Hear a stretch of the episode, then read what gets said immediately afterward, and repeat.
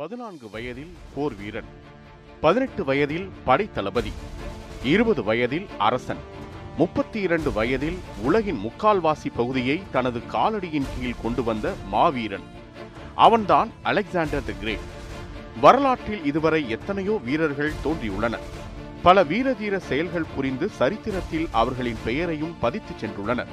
ஆனால் அவர்களில் முதன்மையானவர் யார் என கேட்டால் வரலாற்று ஆசிரியர்கள் அனைவரும் சுட்டிக்காட்டுவது அலெக்சாண்டர் ஒருவரைத்தான். யார் இந்த அலெக்சாண்டர்? மிக இளம் வயதிலேயே அவ்வளவு துணிச்சலையும் தன்னம்பிக்கையையும் அவர் மனதில் விதைத்தது எது? பங்கேற்ற எந்த ஒரு போரிலும் தோல்வியையே சந்திக்காமல் அலெக்சாண்டரால் சாதிக்க முடிந்தது எப்படி? இந்த கேள்விகளுக்கான விடைகள் எல்லாம் சாகசங்கள் நிறைந்த சுவாரஸ்யமானது. கிமு முன்னூற்று அறுபத்தாறாம் ஆண்டு ஜூலை இருபதாம் நாள் மாசிடோனியா நாட்டின் தலைநகரான பெல்லா எனும் இடத்தில் இரண்டாம் பிலிப்ஸ் மன்னருக்கு மகனாய் பிறந்தார் அலெக்சாண்டர். பண்டைய கிரீஸ் நாட்டின் வடபகுதிக்கு மற்றொரு பெயர்தான் மாசிடோனியா.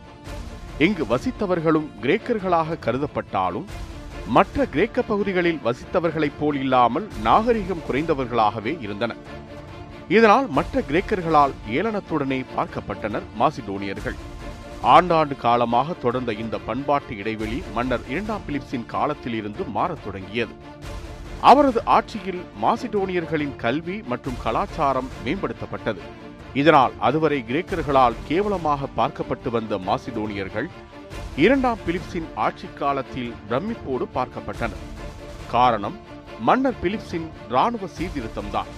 அதுவரை அண்டை நாட்டு படைகளிடம் அடங்கி ஒடுங்கியிருந்த மாசிடோனிய வீரர்கள் பிலிப்ஸின் பேராற்றலால் புத்துணர்ச்சி பெற்றார்கள்.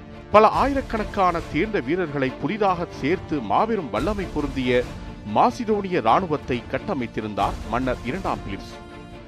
விளைவு கிரீஸ் உள்ளிட்ட ஐரோப்பாவின் பெரும்பகுதி அவரது ஆளுகையின் கீழ் வந்தது. மிகுந்த மதிநுட்பமும் வீரமும் கொண்ட பிலிப்ஸ் மகன் அலெக்சாண்டரையும் தன்னைப் போலவே அறிவிலும் ஆற்றலிலும் துடிப்பான ஓர் இளைஞனாக்க விரும்பினார். இதனால் சிறுவயதிலேயே மல்யுத்தம் வாள்வீச்சு போன்ற பயிற்சிகள் அலெக்சாண்டருக்கு அளிக்கப்பட்டன. கூடவே தாய் ஒலிம்பியாசும் கடந்த கால யுத்தங்களை கதைகளாக கூறி மகனின் மனதில் வீரத்தை விதைத்து வந்தார் அத்துடன் இயல்பிலேயே புத்தி கூர்மையுள்ள அலெக்சாண்டரும் அவ்வப்போது தனது செயல்களால் சுற்றியிருந்தவர்களை ஆச்சரியப்படுத்திக் கொண்டிருந்தார் அதற்கு பல்வேறு உதாரணங்கள் உண்டு. ஒருமுறை மன்னர் பிலிப்ஸ் தனக்காக பிரத்யேக குதிரை ஒன்றை வாங்க விரும்பினார் இதை அறிந்த வணிகர் ஒருவர் அனைத்து வித்தைகளும் பயிற்றுவிக்கப்பட்ட ஒரு குதிரை தம்மிடம் இருப்பதாகவும் அதை மன்னருக்கு அளிக்க விரும்புவதாகவும் கூறினார் இதை கேட்ட பிலிப்ஸ் ஒரு திடலில் வைத்து அந்த குதிரையை பரிசோதிக்க விரும்பினார் ஆனால் வணிகர் கொண்டு வந்த குதிரை வழக்கத்திற்கு மாறாக அன்று யாருக்குமே அடங்காமல் குதித்து துள்ளத் தொடங்கியது. வீரர்கள் சிலர் முயன்றும் அதனை அடக்க முடியவில்லை. மிகவும் முரட்டுத்தனமான குதிரையாக இருந்ததால் அதனை வாங்காமல் திருப்பி அனுப்ப நினைத்தார் பிலிப்ஸ். அந்த தருணத்தில் அங்கிருந்த அலெக்சாண்டர் அந்த குதிரையானது தனது சொந்த நிலையை பார்த்தே மிரட்சி அடைவதை கண்டறிந்தார் இதனால் அதன் அருகில் சென்று சூரியனுக்கு நேர் திசையில் குதிரையின் தலையை திருப்பி நிறுத்தினார் குதிரையும் மிரட்சியை மறந்து அமைதியானது. பின்னர் கம்பீரமாக அந்த குதிரையில் ஏறிச் சென்றார் அலெக்சாண்டர். சுற்றி இருந்தவர்கள் அலெக்சாண்டரின் புத்தி கூர்மையைக் கண்டு வியப்பின் உச்சிக்கே சென்றனர். மிகவும் பிடித்து போனதால் அந்த குதிரையையே தனது சொந்த குதிரையாக்கிக் கொண்டார் அலெக்சாண்டர். புசிஃபேலஸ் என பெயரிடப்பட்ட அந்த குதிரையின் மீது ஏறிதான். பிற்காலத்தில் துருக்கி எகிப்து ரஷ்யா ஆப்கானிஸ்தான் மற்றும் பாகிஸ்தான் என இந்தியாவின் எல்லை வரை படையெடுத்து வந்தார் அலெக்சாண்டர். அதனால்தான் அந்த குதிரைக்கு வரலாற்று பக்கங்களில் ஆகச் சிறந்த இடம் கிடைத்தது. அலெக்சாண்டருக்கு பதிமூன்று வயது நிரம்பியதும் மகனை தக்க ஆசிரியரிடம் ஒப்படைத்தார் பிலிப்ஸ். அப்படி இவருக்கு ஆசிரியராக அமைந்தவர்தான் மாபெரும் தத்துவ மேதை அரிஸ்டாட்டில். உலகாலும் கர்வம் அலெக்சாண்டரின் கண்களில் தெரிவதை கவனித்த அரிஸ்டாட்டிலும் நூற்றுக்கணக்கான நுணுக்கங்களை அவருக்கு கற்றுக் கொடுத்தார். அறிவியல் அரசியல் தத்துவம் தர்க்கவியல் மருத்துவம் போன்ற பல்வேறு துறைகளை அரிஸ்டாட்டிலிடம் இருந்து கற்றுத் தேர்ந்த அலெக்சாண்டர் கூடவே போர்க்கலையையும் தந்தையிடம் இருந்து கற்றுக்கொண்டு சிறந்த போர் வீரரானார். ஆனால் துரதிர்ஷ்டவசமாக அடுத்த சில ஆண்டுகளில் மன்னர் பிலிப்ஸை அவரது பாதுகாவலர் ஒருவரே கத்தியால் குத்தி படுகொலை செய்யப்பட்டார். இதனால் கிபி முன்னூற்று முப்பத்தாறாம் ஆண்டு மாசிடோனியாவின் மன்னராக அலெக்சாண்டருக்கு முடிசூட்டப்பட்டது. அப்போது அவருக்கு வயது இருபது மட்டுமே. அரியணையில் ஏறிய புதிதில் அவர் எதிர்கொள்ள வேண்டிய சவால்களும் எதிர்ப்புகளும் அதிகம் இருந்தன. தந்தை பிலிப்ஸின் மரணச் செய்தி சிர்மஸ் தேவஸ் ஏதென்ஸ் தேசாலி மற்றும் வடக்கு பகுதியில் இருந்த பழங்குடியின மக்களிடம் கிளர்ச்சியை உண்டாக்கியது. இதுதான் சரியான தருணம் என மாசிடோனிய பேரரசின் ஆதிக்கத்திலிருந்து விடுபட்டு ஆளாளுக்கு தனி ஆவர்த்தனம் செய்ய முயன்றன.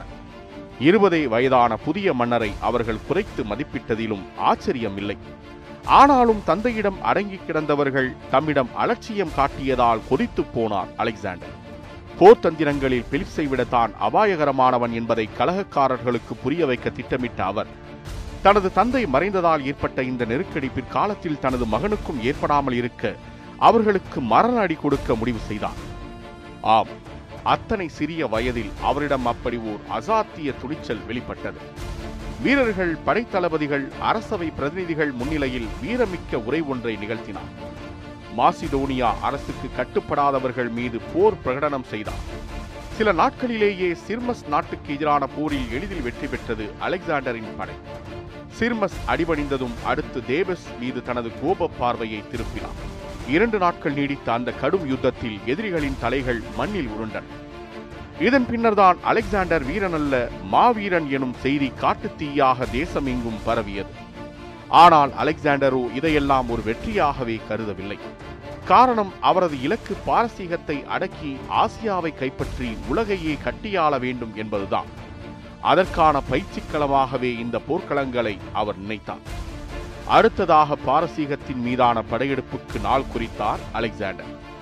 போர்க்களத்தில் வாய்மொழி உத்தரவுகளை செயல்படுத்த சில பிரத்யேக சமிகைகளும் உருவாக்கப்பட்டிருந்தன.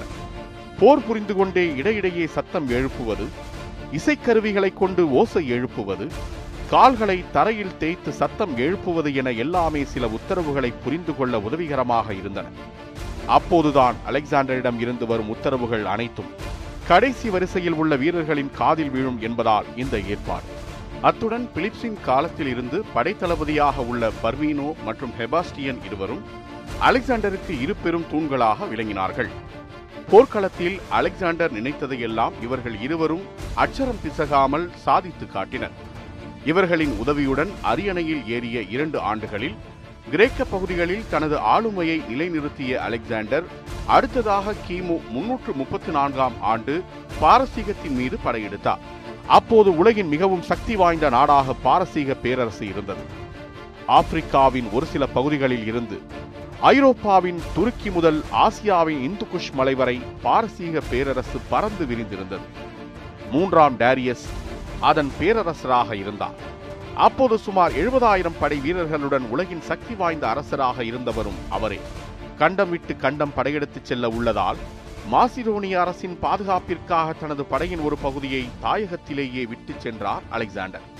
இதனால் பாரசீக படையெடுப்பில் அவருடன் முப்பத்தைந்தாயிரம் வீரர்கள் மட்டுமே உடன் சென்றனர். அலெக்சாண்டரின் படையெடுப்பை பாரசீக அரசர் டைரியஸ் முன்கூட்டியே ஒற்றர்கள் மூலம் அறிந்து கொண்டார். இதனால் எல்லஸ் பாண்ட் எனும் இடத்தில் அலெக்சாண்டர் படைகளை தடுத்து நிறுத்த படைப்பரிவாரங்களுடன் விரைந்தார் டேரியஸ். இருவரது படைகளும் கிரானிகஸ் எனும் நதிக்கரையை அடைந்தன. சுமார் அறுபத்தைந்து கிலோமீட்டர் நீளம் கொண்ட இந்த நதியின் தென்கிழக்கு திசையில் ஆசியாவும் வடகிழக்கு திசையில் ஐரோப்பாவும் அமைந்திருந்தன. தெளிவாக சொல்ல வேண்டுமானால் நதியின் ஒரு கரையில் மாசிடோனியா மறுகரையில் பாரசீகம். பாரசீகத்திற்குள் செல்ல வேண்டும் என்றால் நதியை கடந்தாக வேண்டும். ஆனால் ஆபத்து மிக அதிகம். சற்று பிசையினாலும் மொத்த படைகளும் ஜலசமாதிதான். அது மட்டுமல்லாமல் ஆற்றை கடந்து மறுக்கரையை தொடும் ஒவ்வொரு வீரரையும் வெட்டி வீழ்த்த பாரசீக வீரர்கள் தயார் நிலையில் இருந்தனர். இதனால் போர் வியூகங்களை வகுத்தவாறு இரண்டு படையினரும் சில நாட்கள் ஆற்றங்கரையிலேயே முகாமிட்டிருந்தனர். ஒரு நாள் ஆற்றை கடக்க வியூகம் வகுத்த அலெக்சாண்டர் அதை இரவில் செயல்படுத்த முடிவு செய்தார். காரணம் அந்த நள்ளிரவில் எதிர்பாராத வேகத்தில் பாரசீக படையின் ஒரு பகுதியை தாக்கினால் டைரியஸ் மன்னன் நிலை குலைந்து விடுவார் என்பது அலெக்சாண்டரின் திட்டம். ஆனால் அலெக்சாண்டரின் இந்த திட்டத்தை செயல்படுத்த வீரர்கள் தயங்கினர். ஆம் பெர்மீனியோவும் ஹெபாஸ்டியனும் கூட சற்று தயங்கினார்கள். காரணம் சீரிப்பாயும் நதியை அந்த அடர்ந்த இருளில் கடந்து செல்ல முடியுமா எனும் சந்தேகம்தான். இதனால் தமது புசி பேலஸ் குதிரையில் அமர்ந்து முதல் ஆளாக ஆற்றில் இறங்கினார் அலெக்சாண்டர். மன்னரே துணிந்து களமிறங்கியதால் மற்ற வீரர்களும் அவர் பின்னால் அணிவகுத்து ஆற்றை கடந்தனர். கண்ணிமைக்கும் நேரத்தில் பாரசீக படைகளுக்கும் மாசிடோனிய படைகளுக்கும் மோதல் மூண்டது. பாரசீக படைகளின் எண்ணிக்கை மிரள வைப்பதாக இருந்தது. சுமார் இருபதாயிரம் ஈட்டி வீரர்கள் பத்தாயிரம் குதிரைப்படையினர் என இத்தனை பெரிய படையை எதிர்கொள்ள முடியாமல் தொடக்கத்தில் மாசிடோனிய வீரர்கள் திணறினர். இதனால் முதலில் அடி வாங்குவது போல் பதுங்கி தற்காப்பில் மட்டுமே ஈடுபடும் யுக்தியை கையாண்டன. பாரசீக படைகள் முழு வீச்சில் தாக்குதலில் ஈடுபட்டதும் அதன் பலவீனங்கள் என்ன என்பதை போரிட்டவாறே கண்காணித்து வந்தார் அலெக்சாண்டர். அதன்படி எதிரியின் வியூகத்தை புரிந்து கொண்டு அவர்களில் மிகவும் பலவீனமாக இருந்த காலாட்படையை ஆக்ரோஷத்துடன் தாக்கி நிலைக்குலையச் செய்தனர் இதனால் பாரசீக படையினரை பிளந்து மூர்க்கத்துடன் உள்ளே சீறிப்பாய்ந்தது அலெக்சாண்டரின் படை. வாள்கள் ஒன்றோடு ஒன்று உரசும் சத்தம் அந்த இடத்தையே விரட்டி கொண்டிருந்தது. காற்றை கிழித்து சுழன்று கொண்டிருந்த அலெக்சாண்டரின் வாளில் பட்ட வீரர்களின் தலைகள் எல்லாம் ஒன்றன் பின் ஒன்றாக மண்ணில் உருண்டோடின. இரண்டு தரப்பிலும் உயிர் பலி அதிகம் இருந்தாலும் பாரசீக படைக்கு பாதிப்பு சற்று அதிகமாகவே இருந்தது. டேரியஸின் ஐந்தாயிரம் காலாட்படையினரும் மூவாயிரம் குதிரைப்படையினரும் சரிந்து கிடந்தனர். ஏராளமான பாரசீக வீரர்கள் சிறைப்பிடிக்கப்பட்டனர் போரில் அலெக்சாண்டரின் கை ஓங்கியதால் பாரசீக மன்னன் டேரியஸ் புறமுதுகிட்டு ஓடினார் அலெக்சாண்டர் வாழ்க்கையில் மாபெரும் வெற்றி இது. ஆசியா மைனர் சிரியா ஈராக் லெவனா நாடுகள் இந்த வெற்றியின் மூலம் அலெக்சாண்டரின் ஆளுகையின் கீழ் வந்தது. இங்கெல்லாம் தனது நம்பிக்கைக்குரிய படைத்தளபதிகளை கவர்னர்களாக நியமித்து நிர்வாகத்தை ஒப்படைத்தார் அலெக்சாண்டர். போரில் தப்பியோடிய டேரியஸ் தலைமறைவாக இருந்து மீண்டும் அலெக்சாண்டருக்கு எதிராக படை திரட்டும் முயற்சியில் ஈடுபட்டார்.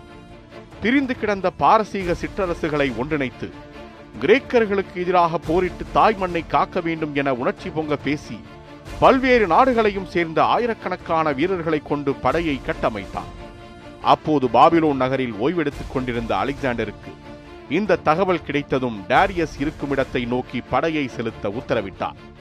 இருவருக்கும் இசல் என்னுமிடத்தில் மீண்டும் யுத்தம் மூண்டது. ஏற்கனவே பட்ட அவமானத்திற்கு பழி தீர்க்க டேரியஸும் இந்த முறை அவரை கொல்லும் வாய்ப்பை நழுவ விடாமலும் இருக்க அலெக்சாண்டரும் கடும் போர் புரிந்தார்கள். இரு தரப்புக்கும் இடையே கடுமையான மோதல். வேகம் பரபரப்பு ஆக்ரோஷம் என எல்லா உணர்வுகளும் யுத்த களத்தில் வெளிப்பட்டன. டேரியஸின் அம்பெய்தும் வீரர்களின் தாக்குதலை எதிர்கொள்ள முடியாமல் அலெக்சாண்டரின் படை சற்று திணறியது. உடனே சுதாரித்து வியூகத்தை மாற்றினார் அலெக்சாண்டர். தனது வலது பக்கம் இருந்த படையை பாரசீக படையின் இடதுபுறம் நோக்கி செலுத்தினார். அங்குதான் டேரியஸும் இருந்தார் அலெக்சாண்டரின் இந்த நகர்வை புரிந்து கொள்ள முடியாமல் குழம்பியது பாரசீக படை. இதை பயன்படுத்தி அவர்களின் பாதுகாப்பு அரணை உடைத்துக் கொண்டு உள்ளே சீறி பாய்ந்தனர் மாசிதோனிய வீரர்கள். அவர்களின் குதிரைப்படையும் ஈட்டிப்படையும் நடத்திய ஆக்ரோஷ தாக்குதலில் நிலை குலைந்தது டேரியஸின் படை. இம்முறையும் தோல்வியின் விளிம்பில் இருந்ததால் பாரசீக வீரர்கள் யுத்த களத்தை விடுத்து சிதறி ஓடினார்கள். ஆனால் மீண்டும் புறமுதுகிட்டு ஓடாத டேரியஸ் மன்னனோ அலெக்சாண்டரிடம் சரணடைய விரும்பினார் ஆனால் எதிரி நாட்டு மன்னரிடம் சரணடைந்தால் அது தாய் மண்ணிற்கு அவமானம் என கருதிய அவரது படைத்தளபதிகள் டேரியஸை கொன்று சிதைத்தனர். யுத்தம் முடிந்தது.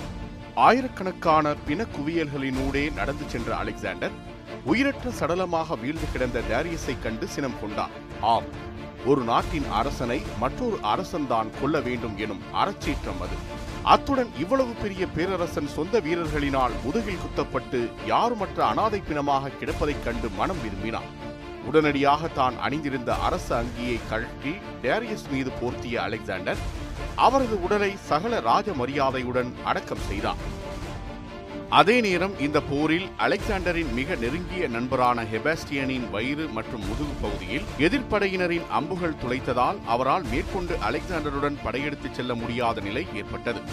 நண்பனின் இந்த நிலை அலெக்சாண்டரை வெகுவாக பாதித்தது. காரணம் நட்பை தாண்டி இருவரும் ஓர் உயிர் ஈருடல் எனும் நிலையிலேயே இது நாட்கள் வரை பழகி வந்தனர். அலெக்சாண்டரின் படை வீரர்களிலேயே அவரை எதிர்த்து பேசவும் அவர் எடுக்கும் சில முடிவுகளை மீண்டும் மாற்றம் செய்யவும் ஹெபாஸ்டியன் ஒருவராலேயே முடியும். அத்துடன் அலெக்சாண்டரின் அனைத்து அந்தரங்க ரகசியங்களையும் அறிந்தவர் அவரே. இதனால் தனது ஆரோக்கிய நண்பனை பாபிலோனில் தங்கச் செய்துவிட்டு அவரது சிறந்த மருத்துவ குழுவினரை கொண்டு அவருக்கு சிகிச்சை அளிக்க உத்தரவிட்டார் அலெக்சாண்டர். தனது வலது கரத்தை இழந்ததைப் போல் உணர்ந்தாலும் அடுத்த சில மாதங்களிலேயே மீண்டும் போர்க்களம் புகுந்தது மாசிடோனிய படை. இரு மாத கால முற்றுகைக்கு பிறகு காசா நகர் வீழ்ந்தது. எகிப்து போரிடாமலே அவரிடம் சரணடைந்தது. கத்தியின்றி ரத்தமின்றி ஓர் நாடு அலெக்சாண்டருக்கு கிடைத்தது என்றால் அது எகிப்துதான். அப்போது இருபத்தி நான்கு வயதே ஆகியிருந்த அலெக்சாண்டர் எகிப்தின் அரசராக முடிசூட்டிக் கொண்டார் அதோடு கிரேக்க கலாச்சாரத்தை பரப்பும் விதமாக நைல் நதிக்கரையில் ஒரு நகரை நிர்மாணிக்க முடிவு செய்தார். அதன்படி கிரேக்கர்களின் கலாச்சாரம் கட்டடக்கலை நுணுக்கம் அனைத்தையும் பயன்படுத்தி அலெக்சாண்ட்ரியா எனும் நகரம் உருவாக்கப்பட்டது. ஆம் இன்றும் மிக பிரபலமாக இருக்கும் அதே அலெக்சாண்ட்ரியா நகரம்தான் அது. அந்த நேரத்தில்தான் அந்த துக்கச் செய்தி வந்தது. ஆம் சிகிச்சை பலனின்றி ஹெபாஸ்டியன் மறைந்தார். நட்பின் இலக்கணமாகவும் இளம் வயதிலிருந்தே தனது அனைத்து செயல்களிலும் பங்கு கொண்டவருமான ஹெபாஸ்டியனின் மறைவை தாங்கிக் கொள்ள முடியாமல் துடித்தார் அலெக்சாண்டர். ஒவ்வொரு ராஜ்யத்தையும் வெற்றி கொண்ட பின் அங்கு அதுவரை இருந்த கலாச்சாரத்தை ஒழித்துவிட்டு கிரேக்க கலாச்சாரத்தை புகுத்துவதில் அதிக ஆர்வம் காட்டினார் அலெக்சாண்டர். காரணம் கிரேக்க கலாச்சாரம்தான் உலகின் உண்மையான நாகரிகம் என நம்பிய அவர் கிரேக்கர்கள் அல்லாத பிற மக்கள் அனைவரும் காட்டுமிராண்டிகள் என்றும் கருதினார். ஆனால் பாரசீக படைகளை முற்றிலுமாக தோற்கடித்த பின்னர் பாரசீகர்கள் காட்டுமிராண்டிகள் அல்ல என்பதை அனுபவபூர்வமாக உணர்ந்தார் அலெக்சாண்டர். பாரசீகர்களும் மற்ற கிரேக்கர்களைப் போன்று அறிவாளிகளாகவும் திறமைசாலிகளாகவும் மதிப்புக்குரியவர்களாகவும் இருக்க முடியும் என்பதை அவர் அறிந்து கொண்டார். அதனால் தமது பேரரசின் இரு பகுதிகளையும் ஒருங்கிணைத்து கிரேக்க பாரசீக கூட்டு பண்பாட்டை கொண்ட ஒரு பேரரசை கட்டமைத்தார். இந்த பேரரசில் கிரேக்கர்களுக்கு இணையாக அனைத்து பதவிகளிலும் பாரசீகர்களையும் அமர்த்தினார். இதனால் ஏராளமான பாரசீக வீரர்களையும் தமது படையில் சேர்த்துக் கொண்டார். அடுத்ததாக மூன்றாண்டுகள் போரிட்டு கிழக்கு ஈரான் முழுவதையும் கைப்பற்றினார் அலெக்சாண்டர். பின்னர் மத்திய ஆசியாவின் பிற பகுதிகளையும் வெற்றி கொண்டதால் பாரசீக பேரரசு முழுவதும் அலெக்சாண்டரின் மடியில் வீழ்ந்தது. பல ஆண்டுகளாக போர்க்களம் வீரர்களின் மரண ஓலம் என சண்டைகளிலேயே மூழ்கியிருந்த அலெக்சாண்டரின் வாழ்க்கையில் கிமு முன்னூற்று இருபத்தாறாம் ஆண்டில் வசந்தம் வீச தொடங்கியது. ஆம் அலெக்சாண்டரும் காதல் வயப்பட்டார். பல மன்னர்களையும் வாளால் வெட்டி வீழ்த்திய அலெக்சாண்டரை கண் விழிகளாலேயே கவிழ்த்து வீழ்த்த காத்திருந்தால் ஒருத்தி. அவள் பெயர் லக்சானா பாரசீகத்தைச் சேர்ந்த ரக்சானாவை தனது முப்பதாவது வயதில் காதல் திருமணம் செய்து கொண்டார் அலெக்சாண்டர். திருமணம் முடிந்துவிட்டது. பாரசீகத்தை கைப்பற்றியாகிவிட்டது. கிரேக்க முழுவதும் கைக்கு வந்துவிட்டது. ஆசியாவின் ஒரு சில பகுதிகளும் அடங்கிவிட்டது.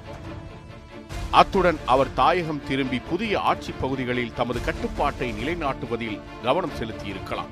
ஆனால் நாடுகளை பிடிக்கும் அவரது வேட்கை இன்னும் தனியாமலேயே இருந்தது. அலெக்சாண்டரின் ஆசைக்கும் கனவுக்கும் எல்லை இல்லாததால் அடுத்து இந்தியாவை நோக்கி பார்வையை திருப்பினார். இந்தியாவின் வரைபடத்தை கொண்டு வரச் செய்து ஆராய்ந்த அவர் கம்பீரமான இமயமலைத் தொடர் நம் நாட்டின் பாதுகாப்பு அரணாக இருப்பதை கண்டறிந்தார்.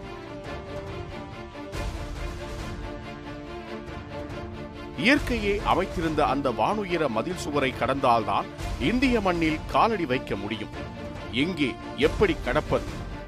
அந்த மலையரணில் இரண்டு குறுகிய பாதைகள் தென்பட்டன. அவை கைபர் போலன் கணவாய்கள். அதன் வழியாக இந்துஷ் மலைத்தொடரை கடக்கும் முயற்சியில் அவருடைய படைகள் ஈடுபட்டன. அப்போது அவரிடம் இருபதாயிரம் மாசிடோனிய வீரர்கள் மட்டுமே எஞ்சியிருந்தனர் பல ஆண்டுகளாக பங்கேற்ற யுத்தத்தில் பதினைந்தாயிரம் வீரர்களை இழந்திருந்தார் அலெக்சாண்டர். ஆனால் பாரசீகத்தைச் சேர்ந்த முப்பதாயிரம் வீரர்களை புதிதாக படையில் சேர்த்திருந்ததால் அவரது ராணுவம் முன்பை விட வலிமை வாய்ந்ததாகவே இருந்தது. கைபர் கணவாயை கடந்த அலெக்சாண்டரின் படை ஸ்வாத் பள்ளத்தாக்கில் இருந்த பழங்குடியினரின் தாக்குதலை எதிர்கொண்டது. மிகுந்த பலத்துடன் முரட்டுத்தனமாக அவர்கள் அலெக்சாண்டரின் படையை தாக்கினர். எனினும் ஒரு படைக்குரிய ஒழுங்கு அவர்களிடம் இல்லாததால் அவர்களை எளிதில் வீழ்த்தினார் அலெக்சாண்டர். அதன் பின்னர் பல்வேறு சிற்றரசுகளையும் நிர்மூலமாக்கி தட்சசீலம் என்ற குறுநில அரசுக்குள் நுழைந்தது அலெக்சாண்டரின் படை. தட்சசீலம் அம்பி எனும் மன்னரின் ஆளுகையின் கீழ் இருந்தது. அதனை ஒட்டி போரஸ் எனும் புருஷோத்தமனின் ராஜ்யம் இருந்தது. அம்பிக்கும் அண்டை மாநில அரசர் புருஷோத்தமனுக்கும் எப்போதும் ஏழாம் பொருத்தம்தான்.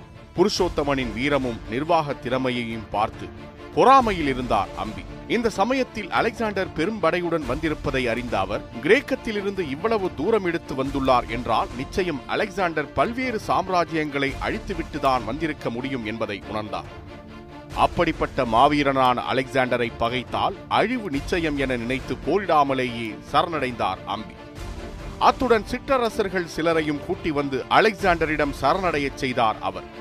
காரணம் அலெக்சாண்டரின் நட்பைக் கொண்டு புருஷோத்தமனை அழித்து விடலாம் என்பதுதான் அம்பியின் திட்டம். புருஷோத்தமனுடனான போருக்கு நாள் குறிக்கப்பட்டு சீலம் நதிக்கரையில் யுத்தம் தொடங்கியது. புருஷோத்தமனின் படையில் இருபதாயிரம் காலாட்படை நான்காயிரம் குதிரைப்படை உட்பட இருநூறு யானைகளும் இருந்தன.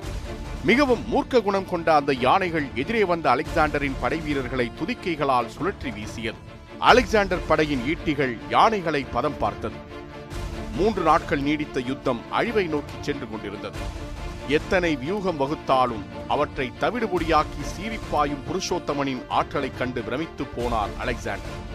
யானைகளின் பிளிரல் சத்தமும் வீரர்களின் மரண ஓலமும் விண்ணை பிளந்தன. தொடக்கத்தில் புருஷோத்தமனின் கை ஓங்கினாலும் இறுதியில் மாசிடோனிய வீரர்களால் அவரது படை சுற்றி வளைக்கப்பட்டது. தனி ஒரு ஆளாக மாசிடோனிய வீரர்களுக்கு சிம்ம சொப்பனமாக போர் புரிந்த புருஷோத்தமனும் சுற்றி வளைக்கப்பட்டார். புருஷோத்தமனின் வீரத்தைக் கண்டு வியந்த அலெக்சாண்டர் அவரை கௌரவிக்கும் விதமாக அவரது ராஜ்யத்தை அவரிடமே ஒப்படைத்தார் ஆனாலும் மாசிடோனிய பேரரசிற்குட்பட்டதாகவே அது இருந்தது. புருஷோத்தமனுடனான போரில் வெற்றி பெற்றாலும் கூட மாசிடோனிய வீரர்களின் அடிமனதில் ஏற்பட்ட பயம் மட்டும் அவர்களை விட்டு விலகவே இல்லை. இதனால் அடுத்து இந்தியாவிற்குள் காலடி எடுத்து வைக்கவே தயங்கினார்கள். அதுவரை வெற்றி களிப்பில் மிதந்த அலெக்சாண்டரின் படைக்கு முதன் முதலாக மரண பயத்தை காட்டியவர் புருஷோத்தமன். அத்துடன் கிட்டத்தட்ட பன்னிரண்டு ஆண்டுகளில் இருபத்தி இரண்டாயிரம் மைல்கள் கடந்து இடைவெளி இல்லாமல் போரிட்டுக் கொண்டிருந்ததால் வீரர்கள் சோர்ந்து போயினர். இதனால் தங்களின் மனைவி குழந்தைகளின் முகமே மறந்து போய்விடும்படி இருப்பதாக புலம்பத் தொடங்கினர். ஆனால் புருஷோத்தமனை வீழ்த்திய செய்தி கேட்டே பல இந்திய மன்னர்கள் சரணடைவார்கள் என எண்ணி கங்கையை கடந்து படையெடுக்க திட்டமிட்டுக் கொண்டிருந்தார் அலெக்சாண்டர். ஆனால் வீரர்களின் உற்சாகமின்மை அலெக்சாண்டரை அவரது முடிவிலிருந்து பின்வாங்க தூண்டியது. இதனால் மீண்டும் மாசிடோனியாவுக்கு புறப்படலாம் என அறிவித்தார் அவர். இதை கேட்டதும் வீரர்கள் முகத்தில் புன்னகை வழிந்தோடி ஆர்ப்பரிக்கத் தொடங்கின ஊர் திரும்பும் மகிழ்ச்சியில் வழியில் உள்ள சிறு சிறு ராஜ்யங்களை வீழ்த்திக் கொண்டும் சென்றனர். அப்படியாக மாலி எனும் நாட்டை அவர்கள் தாக்கிய போது தேனீக்கூட்டம் போல் வந்த மாலி படையினர் யாரும் எதிர்பாராத வகையில் அம்பு மழை பெய்தனர் சிறிய அளவிலான தாக்குதலே என்றாலும் படையில் அலெக்சாண்டர் இருந்த இடத்தில் இந்த தாக்குதல் நடத்தப்பட்டது. இதனால் அவரின் வயிறு மற்றும் கழுத்து பகுதியை அம்புகள் துளைத்தன. படுத்த படுக்கையானார் அலெக்சாண்டர். கூடவே காய்ச்சலும் தொற்றிக்கொள்ள அவரது நிலை கவலைக்கிடமானது. கிமு முப்பத்து மூன்று ஜூன் பதிமூன்றாம் தேதி காலை அலெக்சாண்டரின் உடலில் காய்ச்சல் அனலாய் கொதித்தது. பல மணி நேரம் மயக்கத்திற்கு பின் கண் விழித்த அலெக்சாண்டர் தன்னை சுற்றியிருந்த வீரர்களிடம் தனக்கு ஓர் உதவி செய்யும்படி கூறினார். என்னுடைய கைகள் இரண்டும் வெளியே தெரியும்படி என்னை கல்லறையில் புதைக்க வேண்டும் என்பதே அது. வீரர்கள் வார்த்தை ஏதும் பேசாமல் அழத் தொடங்கினர். வாழ்நாளில் தோல்வியையே சந்தித்திராத அலெக்சாண்டர் முதன்முறையாக மரணத்திடம் தோற்றுக் கொண்டிருந்தார். மரணத்துடனான போராட்டம் போதும் என தோன்றிய அந்த நொடியில் தன் உயிர் உடலை விட்டு வெளியேற அனுமதித்தார் அவர். இந்த கல்லறையில் உறங்குபவன் உலகையே வென்றவன் என்று பொறித்து விடுங்கள். ஆனாலும் போகும்போது எதையும் எடுத்துச் செல்லவில்லை என்றும் எல்லோரும் தெரிந்து கொள்ளும் வகையில் என் கைகள் வெளியே தெரிய வேண்டும். மரணிப்பதற்கு முன் கம்பீர குரல் மறைந்து அலெக்சாண்டர் திணறி திணறி பேசிய கடைசி வார்த்தைகள் இவைதான்.